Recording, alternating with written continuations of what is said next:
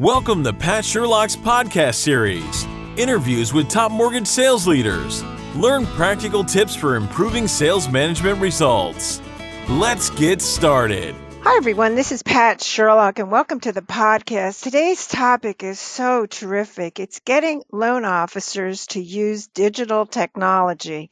We have the perfect expert, Corey Shelton, who is SVP at Atlantic Coast Mortgage is certainly an experienced technology person and a mortgage person, which is terrific. Prior to that, he was with Atlantic Bay Mortgage and he's had his own technology company. Hi, Corey. Hi, Pat. How's it going? Thanks for having me on.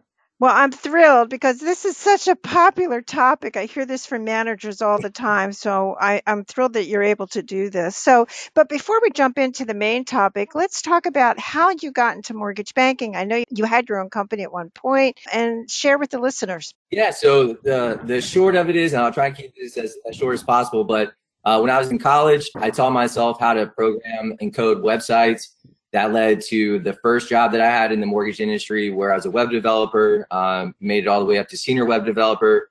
Um, some thing, things happened there. They ended up laying off some people. I kind of made a decision of instead of trying to find, you know, another corporate job, I ventured out on my own. I started my own brand strategy and digital marketing agency. And then now with where I'm at, the senior vice president of marketing at Atlantic Coast Mortgage, Atlantic Coast Mortgage was actually a consulting client of mine opportunity opened up and I felt like it was the perfect match, perfect time for me and what they were looking for. Picked up all my things, moved from Virginia Beach uh, up here to North Virginia. I live in Arlington now. And uh, so for the past almost three years, I've been the head of marketing here at Atlantic Coast Mortgage. Wow, terrific. And I love the entrepreneurial side for sure. So, Corey, why don't you share, like, what is your biggest challenge you have in your specific role now as head of marketing? Yeah, I think a lot of people would, would maybe think it's more along the marketing campaigns or social media or even the technology piece. But really, I think the, the one of the most challenging things is leading your people in a way that helps them understand the vision and the why behind whatever your goals are, whatever your strategies are, whatever projects that you're working on. I think that being able to properly lead them and convey that vision is probably one of the biggest challenges, but at the same time, it's also one of the biggest rewards in terms of when you're able to translate that over in a way where people take hold of it, not just because you're telling them to do something, but they actually believe in the vision and the goals that you've established and you've collaboratively done that with others as well to me, that's both one of the most challenging things, but it's also one of the most rewarding things. Well, how true. And I know we're going to talk about that with the main topic. How do you get loan officers to do something? That's for sure. So, Corey, why don't you share about what surprised you in 2021 besides interest rates? You know what? It, obviously, in 2020, we had a huge refi boom. I think that that you know we're still doing well with with refinances. I think that there's going to be more emphasis on purchase for 2021. But after the year that we had for 2020, Pat, I don't know that I can say at the point that anything surprises me. For me, there are always things that pop up, but I think the biggest lesson I've learned is how to quickly adapt, and more importantly, how, how to help my team refocus when unexpected things occur you know, whether it's things with the pandemic or when we have a refi boom or when we're kind of trying to shift some of our focus from the refinance side of things to purchase. So, you know, I don't know that I could say one thing that surprised me. I think after 2020, I think all of us have been surprised to the point where we can't be surprised anymore. And really, the name of the game now is just learning how to adapt quickly to market changes, technology changes, and, and even social changes, right? And so that that to me is probably the biggest thing, not necessarily surprise wise, but sort of one of the biggest takeaways I would say that I have.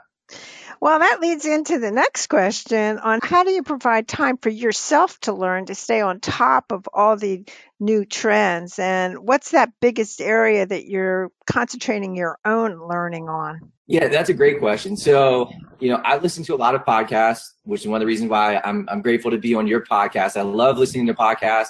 I used to have my own podcast. I read a lot of blog articles. I watch a lot of YouTube videos. There's specific Facebook groups that I, have joined and, and, been a part of. I read a lot of books. And so it's really a combination of, of taking as much as you can from all these different interesting places that's, you know, people are creating content on. And then I think it's really being able to translate that into a way that makes sense for whatever your role, whatever your position is, who your, who your company is, you know, because there are a lot of different mortgage companies out there and while we might all be in the same industry, I, I look at mortgage companies in the same way I do as people. We all have different personalities. We all have different tastes. Uh, we all have different audiences that we may be trying to go after. And so for me, that's the biggest thing. It's, it's really trying to pull content from a plethora of different platforms uh, and places, whether it's physical or digital, and then trying to translate it in a way that makes the most sense for, you know, what my own goals are, whether it's personal or even professionally speaking. So, Corey, do you devote some part of your day to learning, or is it that you just do it once a week, or how does that actually work? I'm curious. Yeah, so you know, uh, it, it's funny. I have conversations with my team where pretty much from nine to five, my time is other people's time. You know, I, I typically will work from nine to five, and then from say five to six thirty is, is typically when I'll get my own personal things that I need to get done. But for me, it's one of those things where, you know, learning isn't something where you have to necessarily sit down. Sure, there are moments where it's either early in the morning when I get home from the gym, or maybe in the evening before I, I go to the gym where I'll, or when I get home, I'll read something or I'll take a look at something. But, you know, when I'm in my car traveling somewhere, I typically have a podcast on or an audio book on when I'm at the gym and I'm working out. You know, most people are listening to music. I'm listening to things that, whether it pertains to leadership, or marketing or brand identity or something that's specifically re- related to a platform that we use at our company, I'm always just trying to leverage those moments from a multitasking standpoint where it's I'm kind of doing something that I don't necessarily need to focus on it. When I go to the gym, I know what I'm doing. When I'm driving, I know what I'm doing. And so it's really trying to maximize my time as effectively as possible because I don't have the same amount of time that I did back in the day when I was in college or you know, even when I had my own agency as what I do right now, you know, my time is, has dwindled down more and more as time goes on, particularly once you start factoring in, you know, your own, own personal life. And so I've done my best to maximize those different times, whether, like I said, driving in the car, at the gym, going and taking a walk, to just put on a podcast, put on an audio book, or some other form of you know learning that I can do. I love to learn. That's how I grew up. That's how I was raised, and so it, to me, it kind of comes as second nature. The other thing I would say is, you know, when I'm when it's late at night, I have trouble sleeping. So a lot of times I'm still sitting there late at night reading through different articles or catching up on, you know, emails that have come through that I thought were interesting, whether it's for, from Google Trends or Rob Chrisman or some one of those other ones where it's like providing information, whether it's specific to your market or you know general industry trends uh, or technology trends. So you know that's kind of the the, the long-winded approach, I guess I would say, of explaining how I, I take a learning or my learning approach of, of what it is. Well, no, I think it's terrific because eh, you do have to commit yourself, and you obviously have focused on times that most people would consider kind of a waste and making them impactful. So I think it's a smart idea. So that leads us to our topic today of getting loan officers to use digital technology. Talk about kind of your impressions and why I was so excited about having you on because I've heard you speak about this topic at many other places. Yeah, you know what's interesting about with technology is the biggest challenge with technology is not technology itself. The biggest challenge starts with the mindset behind the why. And that's one of the things that we've tried to bridge that gap at Atlantic Coast Mortgage, where you can have a marketing team that's putting all these great campaigns in place. There, you have sort of a, a systematized approach of different platforms that you're using, whether you're talking about your CRM, or your LOS system or your POS system or these other third party integrations that you have. But unless you get buy in by first tapping into the mindset of the loan officer, it's really hard to get that user adoption, right? And so for us, that's one of the areas where we really focus a lot of our efforts around training. And, and, a big part of that training is explaining the why behind it. I think a lot of people, you know, one of my favorite authors is Simon Sinek, and, and he talks about how, you know, everybody knows what they do a lot of people know how they do it, but very few know why they do it. And I think particularly when, when it comes to high producing loan officers or loan officers that have been in the industry for a long time, they're kind of set in their ways, right? And there's that that old saying, you can't teach an old dog new tricks. And that doesn't pertain to age as much as it does just how long you've been in the industry. You're kind of set in your ways. You've already figured out what you want to do. But as things are continually changing and we're having to learn how to adapt, whether you're talking about social media or some of the other different types of technology platforms, or even getting used to, to getting in front of a camera and doing video so that you can connect with your audience. I think all of those things boil down to one, being able to tap into the mindset of the loan officer to explain to them why this is important why, you know, I, the thing that I always preach to them is adapt or die. And I think that we're seeing that now where with all the different trends that, that you have coming out from technology, from social media, with video, all these platforms are great in and of themselves, but they're certainly overwhelming, particularly with people that aren't necessarily used to using those platforms. So from my perspective, when it comes to getting adoption and, and leveraging digital technology, that's where it's kind of taking a step back and understanding, okay, how can we tap into the mindset? What is the training that's needed that goes beyond the platform? Because even with training, a lot of times what I'll see happen is they'll get trained on the platform, but they don't really know how to apply that to the, their specific scenarios. And so even from that perspective, we've taken a little bit different approach where the training that we try to, to provide is more scenario based. So instead of us taking one specific platform that we're using, whether it's a new platform or one that we've had for a while and we've integrated in some new piece of te- technology, it's us coming together and saying, here's how you can start leveraging this throughout this specific scenario, right? So whether you're talking about refinance or you're talking about purchase, whatever the scenario is, but it's giving them the whole picture, right? Instead of just giving them a little piece of the puzzle, which is that technology platform, whether you're like, again, whether you're talking about the CRM side, LOS, POS, whatever it is, it's giving them the, the whole picture of that so that holistically they understand how this is going to benefit them. And I would almost say more importantly, how it's going to benefit their clients. Because, you know, one of the things that we say at Atlantic Coast Mortgage is that we're here to help guide you home. And that extends beyond just the final signature on, you know, that closed loan. It goes well beyond that. And so if we're going to hold true to that promise to really be their guide and to, to serve them to the best of our ability, well, then that means that we need to adapt to some of the new technology that's coming out, not only because it's going to benefit our bottom line in terms of generating more revenue or being able to, to connect or engage better, but it's going to provide a better experience that allows us to actually fulfill that initial promise that we provided to the to the actual client, right? Of, you know, we're going to be here throughout the entire process. After the process is done, we're still going to be here so that every time you hear from us, it's always great news, right? Like if you're talking about from a refi perspective. And so I think that the more that we do that, and I think that it's it's you know to be frank, it is one of those things where it doesn't happen all at once. I, I always tell people everybody wants to grow, but nobody wants to change because change is hard. And I think though that as we begin to get more adoption and as we begin to get better with our training, that more and more loan officers, particularly from from our company, they see the benefits and the results that others are having, and they say, "Oh wow, I want that too." Right?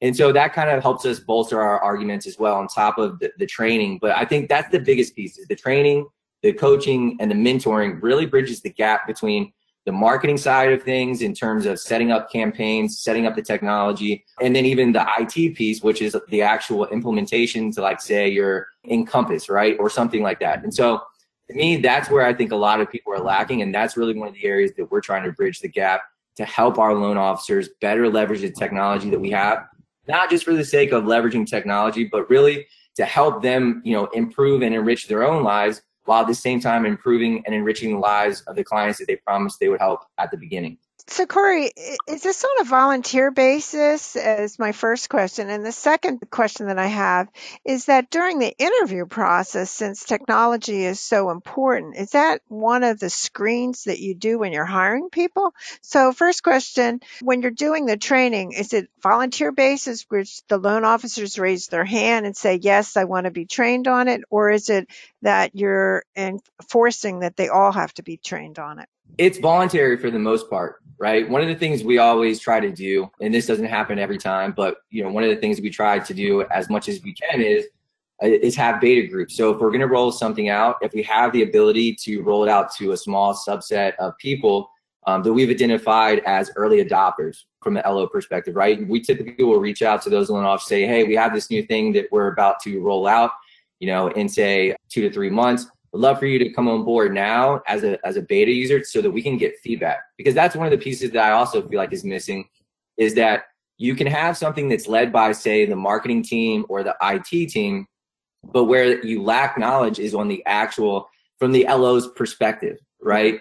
And so that's another area where you know our training is is voluntary. We try to make it to where there's multiple trainings so that it's accessible and, and easy for everybody to join that way, it's not kind of like a one and done thing. But we also try to incorporate in our, our loan officers as part of the training. So the loan officers that are, you know, power users or they're really leveraging certain pieces of technology and they're seeing, you know, a significant uptick in their loan volume or their ability to assist and, and help their clients, we leverage their expertise, their reputation inside of the company on top of ours. And so really, you know, from that perspective, is trying to collaborate honestly as much as you possibly can with your sales team, with your production team, so that it's not just coming from the marketing team. No, instead, the marketing team may be leading it, or the IT team may be leading the training for a specific technology platform, or on a subset of different platforms, like I said, where we're talking about specific scenarios of how to better systematize your process across these different scenarios, whether you're talking about different purchase or refi scenarios.